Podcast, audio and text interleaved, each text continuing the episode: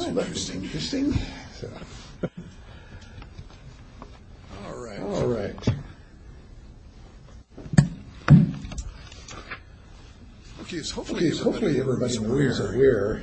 Just a little over Just a little three months ago, uh, uh, a number of us here uh, from the uh, from the Front Range congregations here in Colorado, were over, in Israel uh, for the Feast of Tabernacles, and at the uh, end of the feast, on, on the eighth day, a very horrible attack uh, took uh, place there in place there in Israel. Uh, the Uh, Moliers were there, the Harms Harms were there. the Novaks were there, the Kellers, and uh, Connie and I.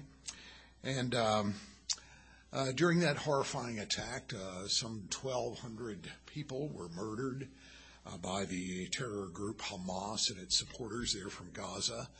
About 250 people were taken hostage, uh, of whom a number of them have, have died uh, in the three months since that time.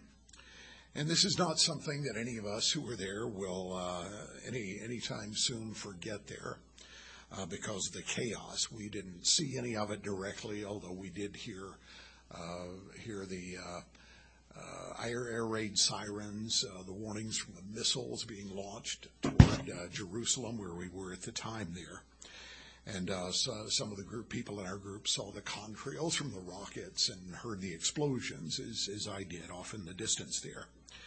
And in the aftermath of, of that uh, horrifying attack there, and Israel's predictable response uh, in invading Gaza, we've seen protests take place uh, around the world that are still ongoing uh, in support of Hamas and its terrorist attacks, with, chow- with crowds uh, chanting, "From the river to the sea, Palestine will be free."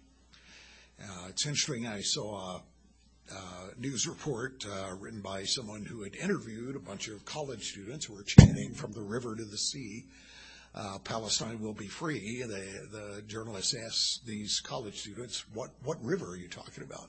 Three quarters of them didn't know. what sea are you talking about? Three quarters of them, again, did not know. They didn't realize it was talking about from the Jordan River to the Mediterranean Sea, uh, which means, uh, frankly, the uh, genocide of the Israeli Jews and uh, the extermination of the state of Israel there. They're calling for ethnic cleansing uh, of that area, which is exactly what Hamas was trying to do. And the root of the problem in that part of the world is that both the Jews and the Arabs claim the same land. So who really owns the land there? Who has the, the valid uh, legal claim to the property? Uh, who has the moral and legal rights to the land? And since this is in the news so much uh, these days and is still uh, very much ongoing, I thought I'd take a look at this subject today and ask from a biblical perspective who owns the land? Who owns the land there? The, the Arabs uh, have a grievance. They say that the Israelis came in and took the land from them. Uh, the Israelis claim that they were there first, or at least their ancestors were, long before uh, the Arabs laid claim to it. But someone had it long before either of those claims. So who legally has the land, uh, owns the land? And how do you go about establishing whose claim is, is valid? And how do events that literally took place thousands of, of years ago, because the story begins about 4,000 years ago, and how does that tie in with what is happening today? And how does it tie in with Bible prophecy of certain events that are to happen at the time of the end? So the title for today's sermon is Who Owns the Holy Land? And today in the sermon time, we'll go through the origins of the struggle over this land and how that continues to affect the headlines that we see uh, on the news every day. Now, how many of you have you have ever ever bought a piece of property? Uh, show of hands here, and uh, if you did, you you probably were charged several hundred, several thousand dollars in fees, maybe, for what is called a title search and title insurance. Now, what's what's that about? What does that have to do? Well, in, in buying a piece of property or selling a piece of property, you have to establish that the seller actually has actually has title to that land, that he or she is the legal owner of, that land. And sometimes uh, those claims can go back uh, uh, very, very far back in history. For instance, here in, Colorado, southern part of the state, was at one time owned by the King of Spain. And uh, some of the earliest land grants in the southern part of the state uh, literally go back to the 1600s and 1700s when the King of Spain, who was the legal owner of the property, gave that land to whomever uh, he wanted. Uh, at that time, the King of Spain owned that land and uh, did what he wanted with it. So, so legal ownership claims of property can go back uh, literally centuries to whomever the original owner was, who either sold or gave that piece of land to. And the same thing is true of the Holy Land. The original uh, title uh, to the land was granted by the original owner, who in this case was God Himself. And we find that story beginning back in Genesis 12. I'll be showing all the scriptures uh, here on uh, on the TV screens here.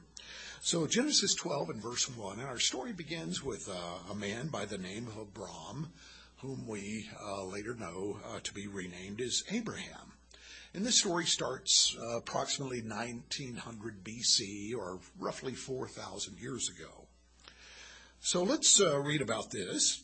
Now the Lord, the Eternal, had said to Abram, Get out of your country, from your family, and from your father's house to a land that I will show you. I will make you a great nation. I will bless you and make your name great, and you shall be a blessing. I will bless those who bless you, and I will curse him who curses you. And in you all the families of the earth shall be blessed. So we see a couple of important points here. We see that, that God expected Abraham's descendants to be a blessing to the entire earth. And this is one prophecy that we understand to be dual, because uh, the most important of Abraham's seed or descendants was none other than Jesus Christ, through whom the entire earth has been blessed and will be blessed in an even greater way. But uh, it's also dual in the in the aspect that the entire earth has also been blessed by Abraham's descendants, the the Anglo-Saxon peoples through whom uh, the world has been blessed with so many great uh, technological, uh, scientific advancements, uh, and so on in over uh, recent centuries here. Uh, continuing, so Abram departed as the Eternal had spoken to him, and Lot, Abraham's nephew, went with him. And Abram was 75 years old when he departed from Haran. So let's take a look at that on a, on a map. Uh, incidentally, all these maps I'll be showing are from our Middle Eastern Bible prophecy booklet, so uh, you can, uh, if you want to refer back to these, uh, you can uh, later on. If you don't have a copy, I'll be glad to, to give this one uh, to you. So here's what we're we're talking about. let's see, I'm not sure which screen to, to look at here, but we see on here the, the Mediterranean Sea off to the left of this of the screen. Uh, we see Israel just to the right of that, and uh, Lebanon to the north of it, uh, Turkey to the upper part of the screen, Iran over to the right-hand side, Egypt and Saudi Arabia to uh, to the lower part of the screen.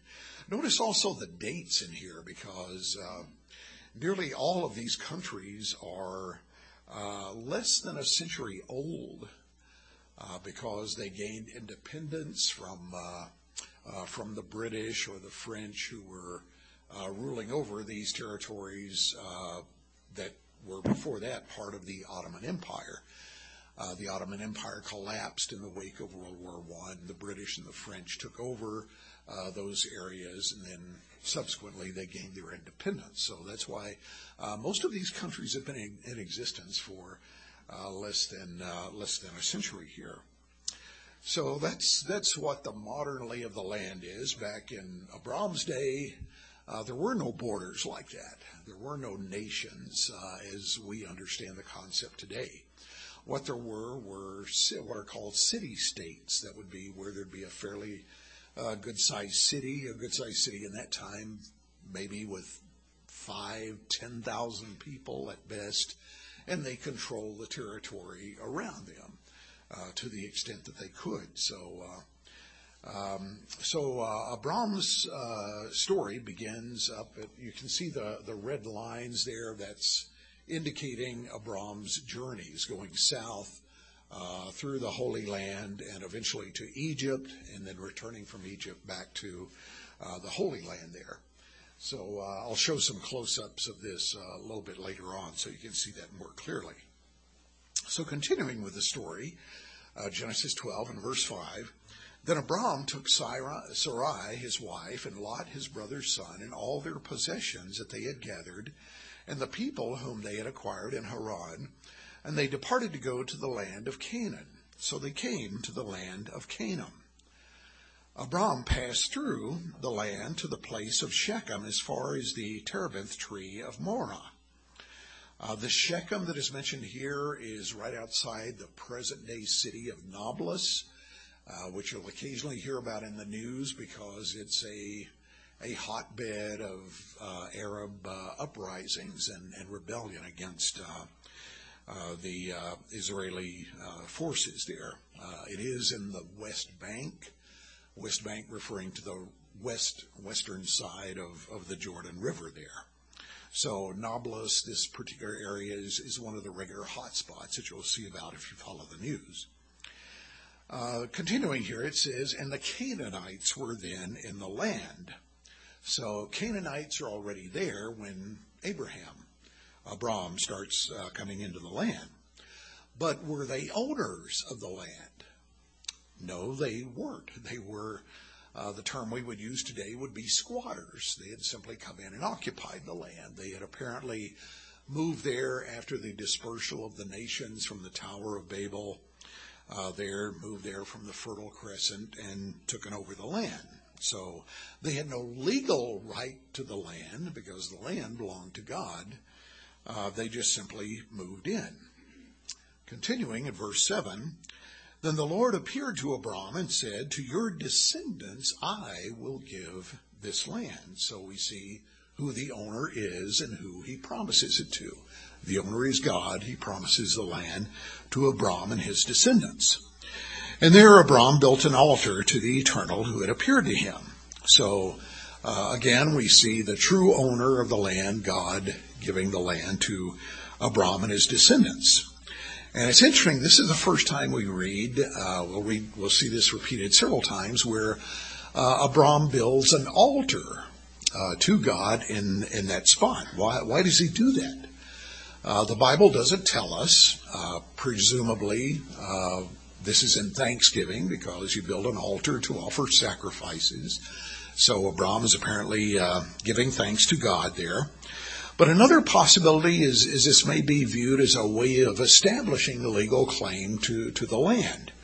Uh, you might think of it in modern day terms of, of putting out surveyor stakes or uh, putting a, planting a flag maybe to, to claim the land or or here in uh, in in the West and in Colorado when a, when a miner would establish a claim he would have to put something on the land, some type of marker to establish that he was the one who had the legal claim uh, to that uh, gold field or, or, whatever, this this plot of land out on the prairie to homestead or something like that. That seems to be what is what is going on here. We're not told, but presumably that's what's happening. Verse 8, continuing the story, and Abram moved from there to the mountain east of Bethel, and he pitched his tent with Bethel on the west and Ai on the east. There he built an altar, another altar built by Abram, uh, to the eternal and called on the name of the Lord. So where is, is Bethel? Here's uh, the map I showed earlier, a little bit closer view. Uh, you see a cluster of green dots uh, and, and, names there. Uh, at the top is Shechem, and then below that is Bethel. These are the first two stops that uh, Abram makes. Jerusalem is right below Bethel. Bethel is uh, eight to ten miles north of Jerusalem, uh, so, something like that. So, so quite close. And um, again, all, all, of these areas are in what is today called uh, the West Bank, the land that was captured uh, from Jordan uh, by Israel in the 1967 war. God later expands his promise to Abraham in uh, Genesis 13, and we'll read about it beginning in verse 14, just a few verses down. And the Eternal said to Abram, after Lot had separated from him, Lot goes down to settle near near Sodom. Um, so uh, God says to Abram, "Lift your eyes now and look from the place where you are, northward, southward, eastward, and westward, for all the land which you see I give to you and your descendants forever." So uh, all the land that Abraham could see from this uh, this area there, uh, God promised that to him and his descendants forever. That's how long the claim goes, forever. From the time this agreement is entered into, uh, the time of possession for Abraham and his descendants would be forever. Uh, verse 16, and I will make your descendants as the dust of the earth, so that if a man could number the dust of the earth, then your descendants also could be numbered. Arise, walk through the land, uh, walk in the land through its length and its width, for I give it to you. So no one else has a claim to that land. The original owner, God, grants the land to Abram and his descendants. And he tells Abram to get up and walk through the land, north, south, east, west, um, to see the land that God was giving him. Verse 18, then Abram moved his tent and went and dwelt by the terebinth tree of trees of Mamre, which are in Hebron, and built an altar there to the Lord. So uh, again, he builds uh, another another altar. Hebron is the southernmost uh, green dot on the left side there. Uh, Hebron also is another place you see fairly regularly in the news because it's another spot where there's ongoing uh, conflict between the Israeli Jews living there, uh, surrounded by uh, Arabs all, all, around them. So uh, again, Abraham builds an altar. This is the third time we've seen that mentioned in these verses here. So um, in Genesis 15, let's skip down a little bit now, and we continue, and we see here the extent of the territory that God promises to Abraham. Genesis 15, verse 18. On the same day, the Lord made a covenant with Abram, saying, To your descendants I have given this land from the river of Egypt to the great river, the river Euphrates. So here's the land grant. Here are the boundaries of the land. What, what does that look like? Uh, well, let's look at our modern map again. The river of Egypt. Uh, you can see Egypt there, the uh, uh pinkish, orangish territory at the bottom left, and you see the blue line that is the Nile River, the river of Egypt referred to here, uh, to the Euphrates River. And the Euphrates runs through Syria and Iraq. There's two blue lines. The upper one is the Tigris River. The lower one is the Euphrates. So what, what Abram is, is promised here is from uh, the eastern bank of the Nile River, the Sinai Peninsula, the Arabian, Saudi Arabia, all of the nations of the Middle East as we understand them up into modern day Syria and Iraq. Uh, approximate in round numbers, roughly a thousand miles square, so roughly a million square miles in this land that God uh, promises uh, to Abraham. Uh, now we need to understand that while all this land is promised to Abraham, not all of it is promised to Israel. Uh, the land was given to Abraham and his descendants, but his descendants include more than just uh, Israel as we know it. Uh, Abraham left different parts of his property to different sons. So uh, now we come to the next generation of players after after Abraham. Uh, the first who, who who was the first claimant to property from Abraham. One might automatically think of his son Isaac, but it's actually Ishmael. Ishmael was the firstborn son of Abraham through Hagar. So let's uh, skip down now to Genesis 16 and see how this story develops and, and who is given what. Uh, fairly long story, so we'll, we'll hit some of the high points and skip over other parts. Now Sarai, uh, Abram's wife, had borne him no children, and she had an Egyptian maidservant whose name was Hagar. So Sarai said to Abram, See now, the Lord has restrained me from bearing children. Please go into my maid, perhaps I shall obtain children by her. And Abram heeded the voice of Sarai. So uh, they've been promised uh, a son. Uh, a number of years have gone by, and that hasn't happened. So, uh, like most of us would do, we try to take matters into our own hands with disastrous results here. So they try to give surrogate motherhood a try. And um, Sarah uh, decides that maybe they aren't doing enough on their own, that there's another way that God's going to work this out. So uh, she comes up with a solution that sounds outrageous to us today, but uh, we know from archaeological evidence, from clay tablets from that area at that period of time, that this was something that was uh, was done during that time, where if a woman could not bear children, if she had a handmaid, uh, the handmaid could have children by the husband, and those would be legally considered the sons or daughters of the wife. So it sounds again sounds outrageous to us, and, and we see it was not a bright idea, uh, but it was something that was done to have a child through through a servant girl. So we're familiar with the story. I won't go into the, the gory details. Obviously, things did not work out all that well. And it comes to the point where Hagar, because she is now uh, pregnant by uh, Abraham or Abram, and she comes to think that because she is now bearing the child, that she is more important than Sarah or Sarai is. So uh, Sarah becomes jealous and treats Hagar badly. So there's some attitude back and forth between uh, the two women there, and it ends up with Hagar fleeing into the desert. Now it's easy to see to to assume that Sarah is the one who is in the wrong here, but uh, that's not what is what is pointed out here. Uh, Sarah is apparently trying to put Hagar back in her rightful place because Hagar is the servant, not the the head of the household there, the wife of, of Abraham. Uh, but Hagar was not content with that anymore now that she is, is bearing the son by Abraham. So when Sarah disciplines Hagar, she simply runs away into the desert. So pick up the story in verse 7.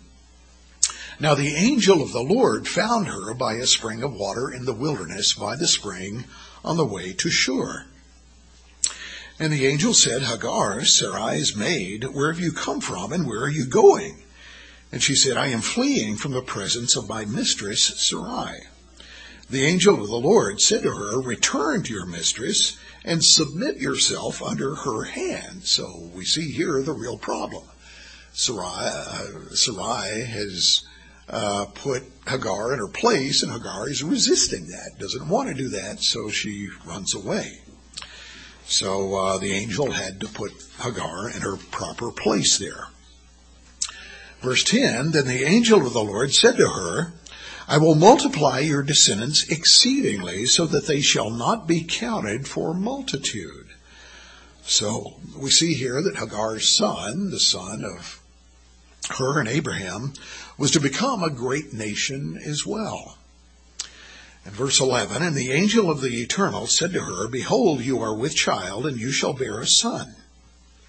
You shall call his name Ishmael, which means God will hear because the Lord has heard your affliction.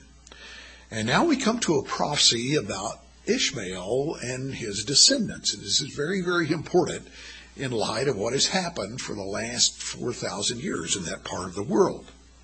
So, verse 12 He shall be a wild man.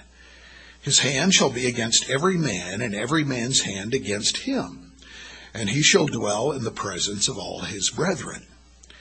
This last verse isn't translated all, all that well. Uh, several other versions translate it better, like the NIV here, which says, He will be a wild donkey of a man. And that was a, you might think of the desert burros uh, here in the American Southwest. Uh, his hand will be against everyone, and everyone's hand against him. And he will live in hostility toward all his brothers.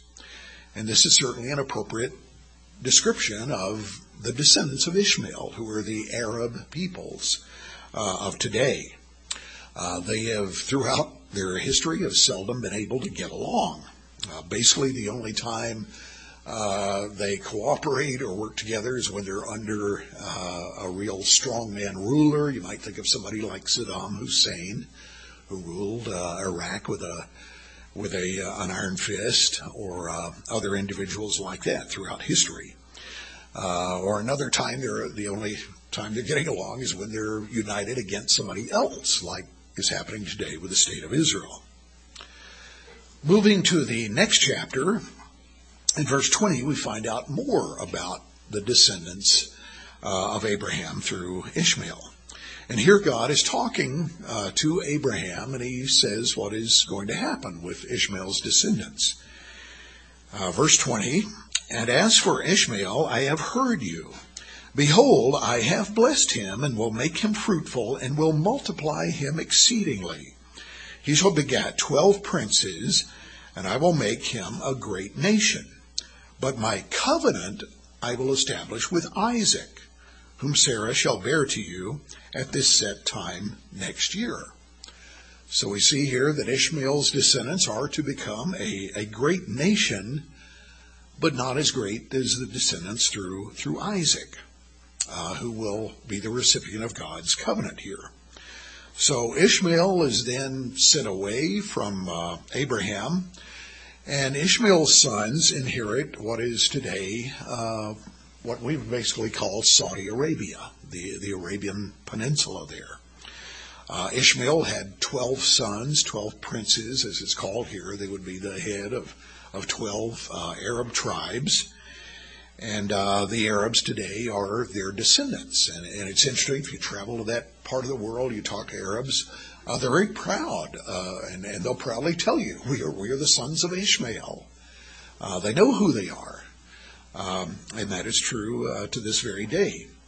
And this prophecy of what would happen with Ishmael is also very true as well, that he would be uh, uh, a wild ass of a man, a wild donkey of a man. His hand will be against everyone, and everyone's hand against him, and he will live in hostility uh, toward all his brothers. So uh, that also has been fulfilled throughout history that the, the Arabs, uh, the sons of Ishmael, have a long history of fighting uh, and conflict, of not getting along with others. Uh, they also have a long history of conflict against the Western nations. Uh, it was Arabs, mostly from Saudi Arabia, who flew the jets into the Twin Towers uh, in the 9 11 attacks in the Pentagon uh, and so on there. Uh, it was Arabs who moved into Afghanistan and uh, formed the Taliban. Their Taliban is an Arabic word that means students, students of Allah, learning uh, Allah's way and so on. They corrupted, took over the government, and basically turned it into a terrorist state. And now it has returned to that uh, to that kind of state there. Uh, the Arabs have uh, fought multiple wars against Israel and uh, lost all of them. And again, basically, they're not united at any time unless it's under a real strong man or they're fighting against somebody else. So we see here the first claim of territory of what was promised to uh, Abraham that uh, uh, his descendants through Ishmael have a legitimate claim to the, the Arabian Peninsula uh, Saudi Arabia, the other other nations uh, around there, uh, but nothing else. Uh, if you want to follow on to that, study it a little more, you can find in Genesis 25 it lists the 12 sons of uh, of uh, Ishmael and where they settled, which again is is today's Saudi Arabia. Now, what about the promise here that they would become a great nation? Uh, that promise was fulfilled historically uh, more than 13 centuries ago. Uh, let's take a look at a map, another one from the uh, from the Middle East booklet here. What this map is showing is uh, there were two great waves of Muslim or Arab conquest. Uh, in the 600s AD, I'm just using round numbers here, but in the 600s AD, uh, Muhammad founded the religion of Islam and claimed to be its its great prophet. And I've given a number of sermons on that in the past if you want to learn more about uh, the history of Islam and its teachings and backgrounds, the Quran, and so on. But uh, the Arabs took that religion uh, from Saudi Arabia here, and uh, in a wave that lasted roughly a century, spread that uh, throughout. And this is the area that's indicated in the orange color, the dark orange color here, uh, throughout the Middle East, took over the Holy Land, uh, the entirety of the Saudi Arabian Peninsula, uh, went eastward uh, to all the way to what is today India, and uh, went northward, taking part of Asia Minor or modern day Turkey. Uh, went uh, westward all the way across North Africa, took over Spain, and then it uh, essentially stalled out for until the 14 and 1500s. And then there was a second great wave of expansion uh, in Islam, and that's indicated in the lighter orange color here. Took over basically the northern third to half of Africa, uh, spread way up into uh, Eastern Europe, uh, southern Russia, uh, much of India, spread along the east coast of, uh, of Africa, down to Indonesia, the islands down to the to the lower lower right there. And both times he had a uh, what has been called uh, the greatest or the most effective evangelistic technique in history, which is you put a knife to somebody's throat and you say, accept Islam or die. And uh, so these areas became permanently uh, Muslim, and they are to this day. And um, so this is basically the Muslim world today. They're not all Arabs. A lot of people tend to think all Arabs are Muslims, and, and that's true about 99, 98, 99%. But not all Muslims are Arabs. Uh, many African tribes, even Indonesia, oddly enough, the islands at the uh, lower right, uh, is the most populous Muslim uh, nation in the world, with about 250 to 300 million Muslims just in Indonesia. Uh, Pakistan and India. India, oddly enough, has, I think, the second largest Muslim population in the world. Um, we, we see here a map showing the Arab League countries. These are, you might contrast to the previous map.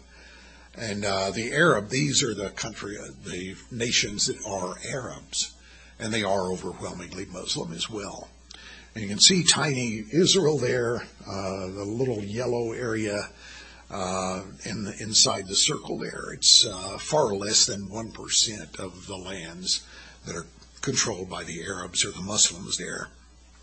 It's interesting how the Arabs are constantly accusing Israel of taking over Muslim land, but look at this on a map like this and kind of puts that into perspective. Uh, these lands were forcefully taken over by Muslims centuries ago and uh, have never been relinquished, and they have eradicated uh, basically all other uh, religions from this from this area. So uh, after this uh, first wave of Islamic expansion for several centuries, Europe was in what, it, what is commonly called the Dark Ages. Well, why is it called the Dark Ages? Well, the map helps explain it because on the southern side and on the uh, eastern side, uh, Europe was cut off from the rest of the world by hostile Muslim armies. And there was no trade, there was no, no commerce between those areas. They, they were shut out. Europe was isolated. Uh, what you had to the north was the Scandinavian countries and a lot of ice and a lot of snow. And uh, to the west was the Atlantic Ocean. Uh, so, two, on the two critical sides, the south and the east, Europe is isolated and uh, thus the Dark Ages. They were they were cut off intellectually, culturally, trade wise from the rest of the world. And during this time, um, Ishmael's sons did become a great nation. Uh, they ruled much of the world, as we can see from from the map here. They developed uh, a lot of the sciences like astronomy, uh, geometry, algebra, mathematics, things uh, things like that. You you won't find these things in in history books, you won't find this being the cause of the Dark Ages in, uh, in Europe in the history books, but uh, this is actually what is what is going on here. So the Arabs at this time uh, did become a very successful civilization. And part of the reason for the Arab hostility toward the Western world today is, uh, frankly, jealousy, because the Arabs remember their their great uh, greatness as a civilization and how much of, of the world they they controlled and how advanced they were in these sciences uh, like astronomy and geometry and mathematics and so on. But their time in the sun came and went centuries ago. And since that time, the Western nations have uh, have uh, controlled the world. And they see that and they're envious of it because the Quran, their holy book, promises them that Islam is destined to conquer and rule the world. But they don't see that. They see the Western nations, the infidels, controlling the world. So that is totally contrary to their worldview, and that is a source of their ongoing hostility toward uh, toward the West, uh, particularly toward the United States and Britain and Israel there. And um, that is why uh, people like Osama bin Laden, um, Saddam Hussein, uh, leaders of Iran, Ayatollah Khomeini, and so on have for, for decades uh, labeled the United States as the great Satan. Uh, Satan meaning the, the enemy, enemy of Islam and Britain and Israel as the little Satans, because if they can overthrow the United States and Britain and Israel, then they can uh, attain their rightful place of, of ruling the world. So this jealousy and envy actually goes back uh, all the way back to the jealousy and enmity between Ishmael and Isaac and between Jacob and Esau, as, as we'll see, see shortly here. Uh, what about other relatives of, of Abraham? Do they have a claim on the land? We won't turn there for lack of time, but Genesis 19 tells us the origin of two other peoples in this part of the world. And uh, this ties in with Sodom and the destruction of Sodom because uh, when that happens, uh, Lot and his two daughters uh, flee, hide out in caves. Uh, from their perspective, they think maybe the world is ended because their their home, the whole Jordan Valley, is utter, is just a a smoking heap of ash at that time. And uh, Lot's two daughters understandably think the world is ended. And if the human race is to continue, the only man they have around is their father, Lot. So they get him drunk, sleep with him, and um, become pregnant. And that is the origin of, of uh, uh, two sons, uh, one named Moab, uh, originator of the Moabites, and Ben Ami, uh, who is the originator of the Ammonites here. So these two peoples, uh, we see um, uh, two kingdoms that are fighting the Israelite and Judite kings uh, during their history are Moab and Ammon.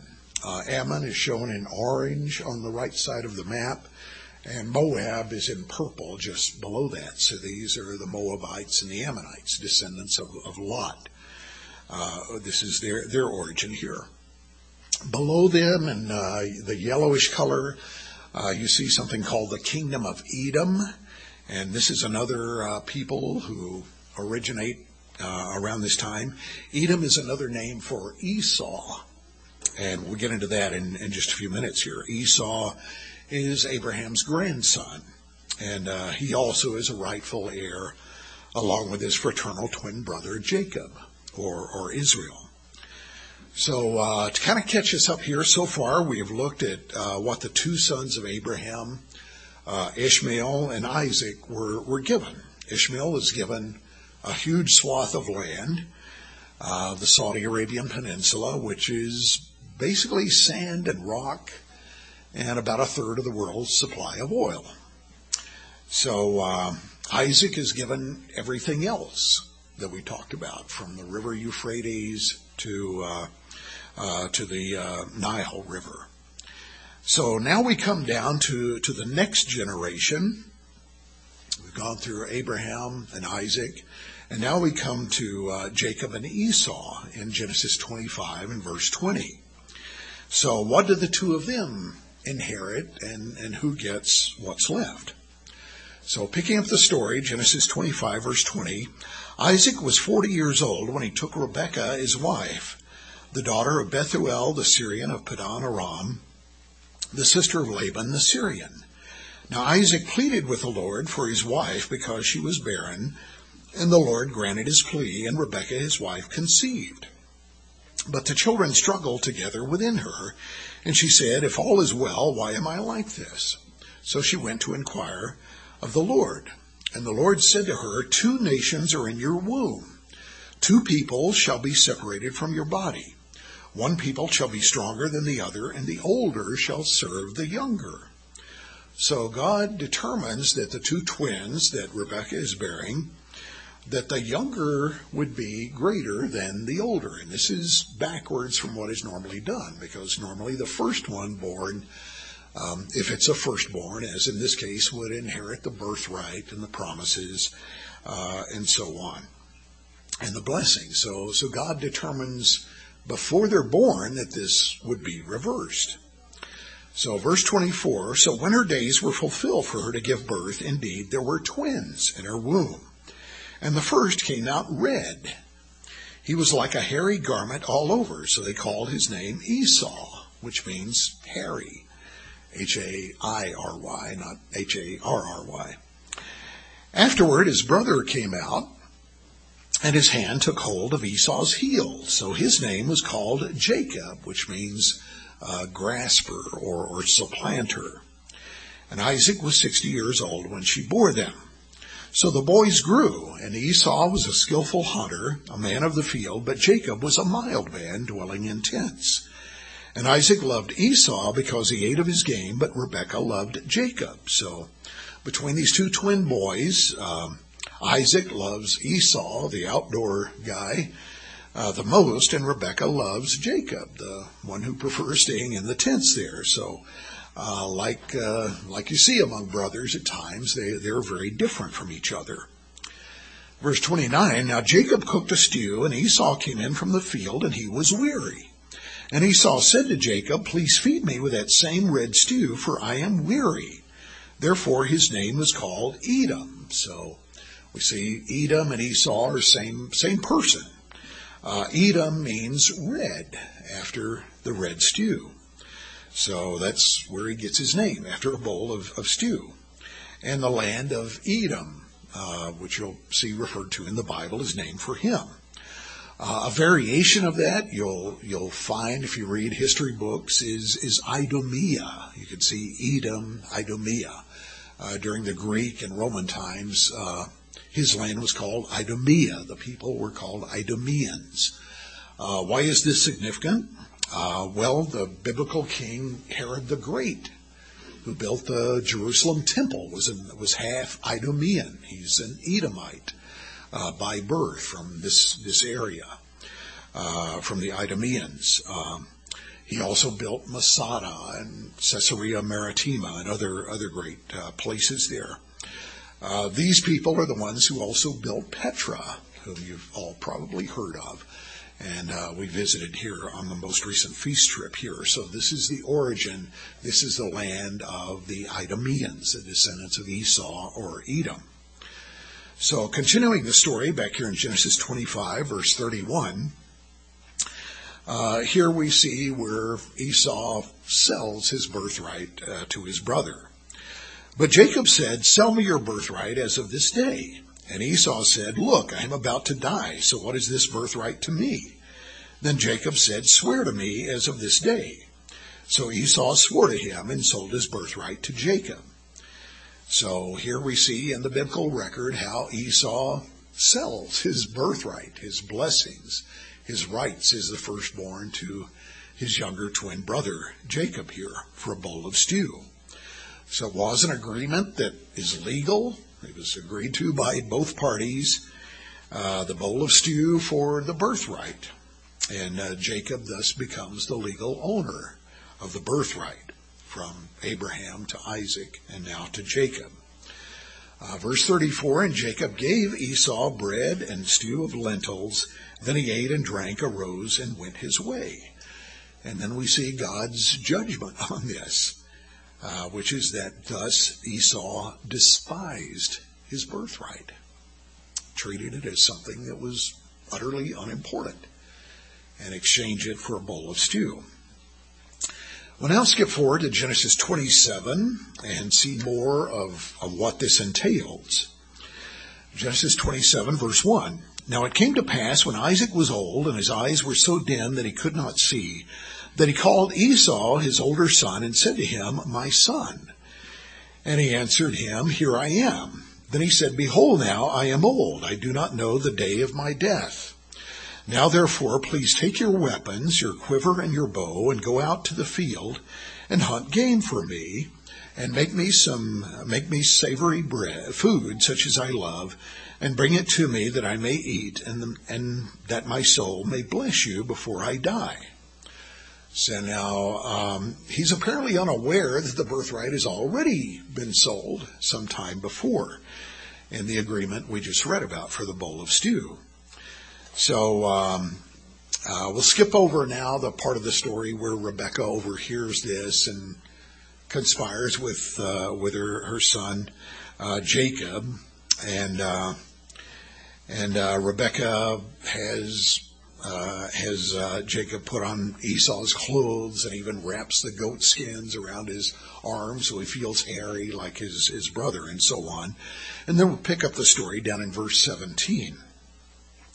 Then Rebekah gave the savory food and the bread which she had prepared into the hand of her son Jacob. So Jacob went to his father and said, My father. And he said, Here I am. Who are you, my son? Jacob said to his father, I am Esau, your firstborn. I have done just as you told me. Please arise, sit, and eat of my game, that your soul may bless me. But Isaac said to his son, How is it that you have found it so quickly, my son? And he said, Because the Lord your God brought it to me. Then Isaac said to Jacob, Please come near that I may feel you, my son, whether you really are my son Esau or not. So Jacob went near to Isaac his father, and he felt him and said, The voice is Jacob's voice, but the hands are the hands of Esau. And he did not recognize him because his hands were hairy like his brother Esau's hands because, the animal skins wrapped around him. So he blessed him. Then he said, Are you really my son Esau? And he said, I am. And he said, uh, Bring it near to me, and I will eat of my son's game, so that my soul may bless you. So he brought it near to him, and he ate, and he brought him wine, and he drank. Then his father Isaac said to him, Come near now and kiss me, my son.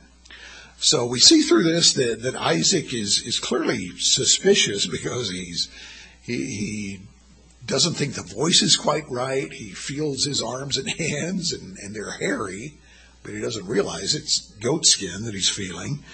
And he even smells him and uh, to, to determine whether he smells like his son Esau or not. So he wants to be sure who it is he's giving his blessing to. Uh, verse 27 and uh, he came near and kissed him. And Isaac smelled the smell of his clothing and blessed him and said, Surely the smell of my son is like the smell of a field which the Lord has blessed. So, so now he is persuaded, yes, this smells like my son Esau. So uh, what follows is the blessing that goes along with the birthright. The birthright that would have gone to Esau, except he sold it to his brother Jacob uh, years before it and despised it when he was younger. So now we read about the blessings that are going to be passed on to, to Isaac, or excuse me, to Jacob. Therefore may God give you of the dew of heaven, of the fatness of the earth, and plenty of grain and wine. Let people serve you, and nations bow down to you. Be master over your brethren, and let your mother's sons bow down to you. Cursed be everyone who curses you, and blessed be those who bless you. So we see here that Jacob is basically getting everything. Uh, now, whatever was left uh, from the previous distribution of property is now being given to Jacob, and along with it, not just the land, but these other wonderful blessings of agricultural uh, abundance and, and power and wealth uh, and influence over the other nations and so on. But no sooner does this finish happening than who shows up on the scene but Esau, uh, the other brother. So, um, continuing, verse 30. Now it happened as soon as Isaac had finished blessing Jacob, and Jacob had scarcely gone out from the presence of Isaac his father, that Esau his brother came in from his hunting. He also had made savory food and brought it to his father, and said to his father, Let my father arise and eat of his son's game, that your soul may bless me. And his father Isaac said to him, Who are you? So he said, I am your son, your firstborn, Esau. And then Isaac trembled exceedingly and said, Who? Where is the one who hunted game and brought it to me? I ate all of it before you came, and I have blessed him. And indeed, he shall be blessed. When Esau heard the words of his father, he cried with an exceedingly great and bitter cry, and said to his father, Bless me, me also, O my father. But he said, Your brother came with deceit and has taken away your blessing. And Esau said, Is he not rightly named Jacob, the, the grasper, the supplanter? For he has supplanted me these two times. He took away my birthright, and now look, he has taken away my blessing. And he said, Have you not reserved a blessing for me? And here we might rightly feel sorry for, for Esau, but he has no one to blame but himself. Because as, as we read earlier, God's evaluation of this is, is that he despised his birthright, considered it nothing, and sold it for a bowl of stew.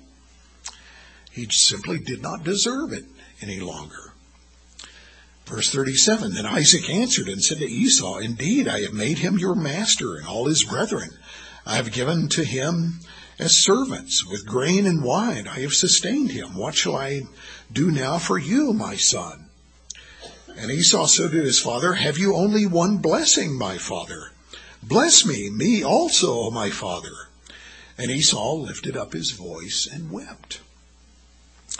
I'm going to switch now to the to the New International Version because the, it's a better uh, translation here than the New King James.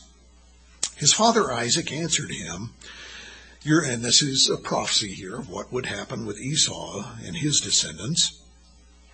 Your dwelling will be away from the earth's richness in comparison to his brother Jacob, away from the dew of heaven above. You will live by the sword, and you shall serve your brother. But when you grow restless, you will throw his yoke from off your neck. And Esau held a grudge against Jacob because of the blessing his father had given to him. And he said to himself, The days of mourning for my father are near, then I will kill my brother Jacob. And the story goes on from there. We won't read the rest of it. You're familiar with the, the outlines of the story.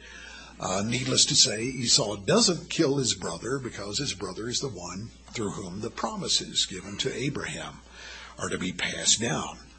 And uh, Jacob would go on and have his 12 sons who would be the originators of, of the 12 tribes of Israel. But we do see here the continuing line of possession and promises of the property uh, there in the Middle East. And we also see again the origins of a lot of the bitterness and the jealousy and the envy and the hatred that literally goes back for almost 4,000 years and is part of the world between the descendants of Abraham on both sides, uh, through Israel and through Esau and uh, and the others there. So uh, Jacob would, as we see here, uh, have the legal right to everything that was promised to Abraham from the uh, from the Nile River in Egypt all the way to the Euphrates that wasn't granted earlier to Ishmael. They're the lands of, of Saudi Arabia. So let's take another another quick look uh, at our map that we looked at earlier here, showing uh, Abraham's travels. And what I want to point out here is where the descendants of Esau settled, the son who sold his birthright. Uh, basically, if you look at the bottom, if you see the the blue dot at the uh, uh, where, where Hebron, Mamre, where, where the black type is, that that's the Dead Sea Uh, if you go south from that, uh, that would be the land of Idumea or Edom. It's where Petra is, is uh, located there. And they were surely away from the dew and the fatness of, of the earth there. Uh, they lived down below the Dead Sea uh, in what area that is now Jordan and, and Saudi Arabia. And here's, here's what it looks like. Uh, we were able to visit there uh, at the feast again uh, this year. This area is called Wadi Rum. Um, and uh, it's pretty barren, pretty desolate. Uh, there aren't even a lot of camels around, but the camel kind of shows the scale there. Very, very desolate area there. And uh, incidentally, if you've ever watched the movie Lawrence of Arabia, that's where this was filmed, uh, right in this particular area here. So this gives you a, a good feel for the area to which the descendants of, of Esau would live. And then uh, Jacob's 12 sons become the 12 tribes of Israel, and this shows uh, the lands that they would uh, inherit there uh, when they re entered the land after their uh, enslavement there in, in Egypt. So the land is deeded to Jacob, and then it's subdivided among his 12 sons. Uh, so each of these tribes does have a very clear legal claim recorded in the Bible uh, going all the way back to when God promised that land to, to Abraham. So now, what, what does all this lead up to, and what are the implications of this today? Well, from a prophetic point of view, we need to ask a, an important question, and that is, are these same people that we've talked about, Edom, Moab, Ammon, uh, Ishmael, still in the same areas that uh, they were given that we talked about there? Uh, it's impossible to say with absolute certainty in every case because uh, of all that has happened over the last 4,000 years in that area. There were Egyptian invasions from the south, there were Babylonian and Assyrian invasions from the north, there was intermarriage, there were migrations, there were wars between the different people. But uh, in general, as, as I mentioned, if you go and talk to the people, the Arabs again, say, we're the sons of Ishmael, and, and they are. If you go to Jordan and talk with the Jordanians, they'll proudly proclaim they are descendants of Moab and Amman. What's the capital city of Jordan? Ammon, named for the Ammonites, uh, going back there to the son of uh, one of the daughters of, of Lot there. So, so we'd have to conclude that, that in general the peoples are very much in, in the same areas uh, that they were and form much of the non Israelite population in that part of the world. Now let's turn over to Daniel 11 and, read a very familiar prophecy about events in the Middle East uh, at the time of the end in light of this history that we've talked about here today. Daniel 11, verse 40, at the time of the end, so this is the time marker, very clear time marker. At the time of the end, the king of the south shall attack him, the king of the north, and the king of the north shall come against him like a whirlwind, with chariots, horsemen, and with many ships, and he shall enter the countries, overwhelm them, and pass through. So, who's the king of the north and the king of the south? That goes back to, as recorded earlier in uh, in this chapter, you find these two people who who change over time. It's more relative to who's ruling over the territories to the north of Israel and to the south of, of Israel, or specifically Jerusalem. So uh, that changed over time. Uh, uh, eventually, the Roman Empire absorbed all the areas to the north of Israel, so that's why we think the king of the north in the end time uh, is going to be associated with a, a latter day revival of the Roman Empire centered in Europe. What about the king of the south?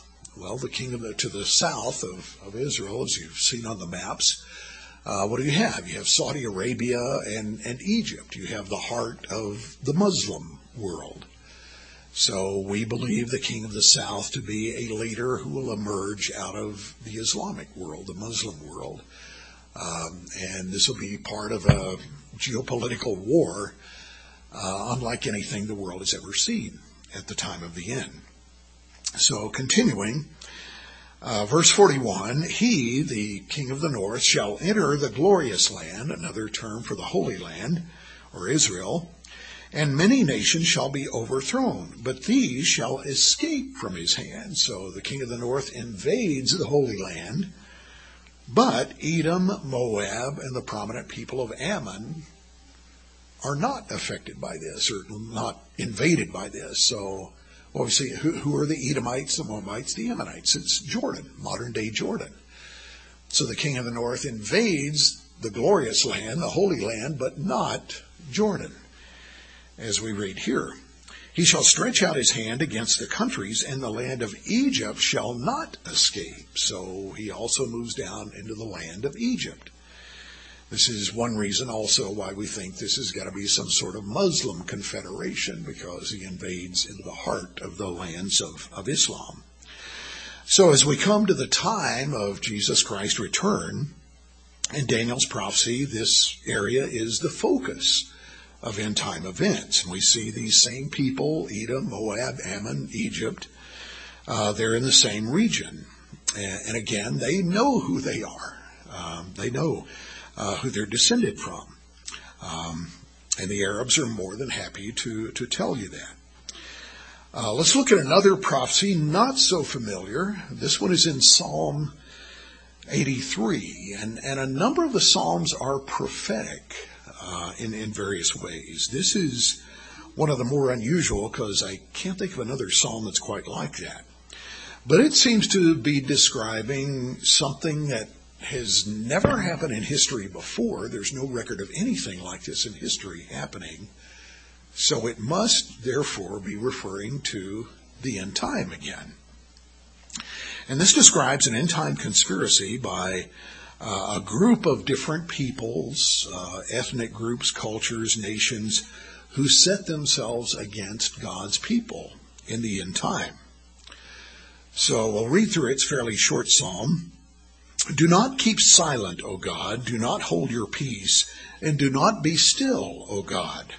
For behold, your enemies make a tumult, and those who hate you have lifted up your head. They have taken crafty counsel against your people and consulted together against your sheltered ones. They have said, Come and let us cut them off from being a nation, that the name of Israel may be remembered no more. So we see these people are allied against the people of Israel.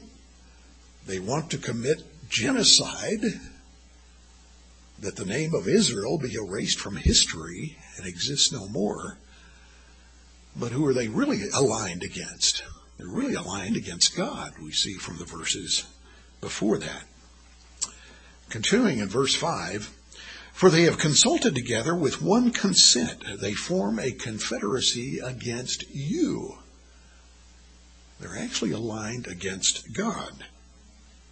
So, who is involved in this conspiracy against the physical people of Israel and against God Himself? Then we see them listed the tents of Edom and the Ishmaelites, we've talked about them, Moab and the Hagrites, Gebal Ammon and Amalek, Philistia with the inhabitants of Tyre, Assyria also is joined with them. They have helped the children of Lot. Selah. And that's the end of the psalm. Not a lot of detail, but what does this mean in light of the peoples that we've talked about so far in this sermon today? So let's look at this on a, on a modern map here. And uh, just imagine the, the yellow circle there, which in which Israel is enclosed. Just imagine that as a clock face. So you may be sitting too far away to to see the uh, names of these different people. So let's go through them in order and see where they are on this modern day map. So Edom, as we saw earlier, is another name for Esau. We see Edom there at about, again, if the yellow circle is a clock face, at about 7 o'clock you see the word Edom there. So these are people who uh, settled to the south of of, uh, of Israel there. Some of these are spread out a little bit just to make them more clear. So they would be six, seven o'clock position on this map. Uh, as near as we can tell, these are Uh, a large portion of the Edomites are what we would call today the Palestinians. Uh, Palestinians, historically inaccurate name. I could discuss that at, at length, but I won't for, for lack of time here. Uh, the Ishmaelites, you see that down at about the five o'clock position in Saudi Arabia. We talked about that, how the 12 sons of Ishmael settled in what is today Saudi Arabia. Uh, Moab, uh, you see that at about the 3 o'clock position on the clock face. Uh, this is the area and inhabitants of central Jordan, Hashemite kingdom of Jordan today.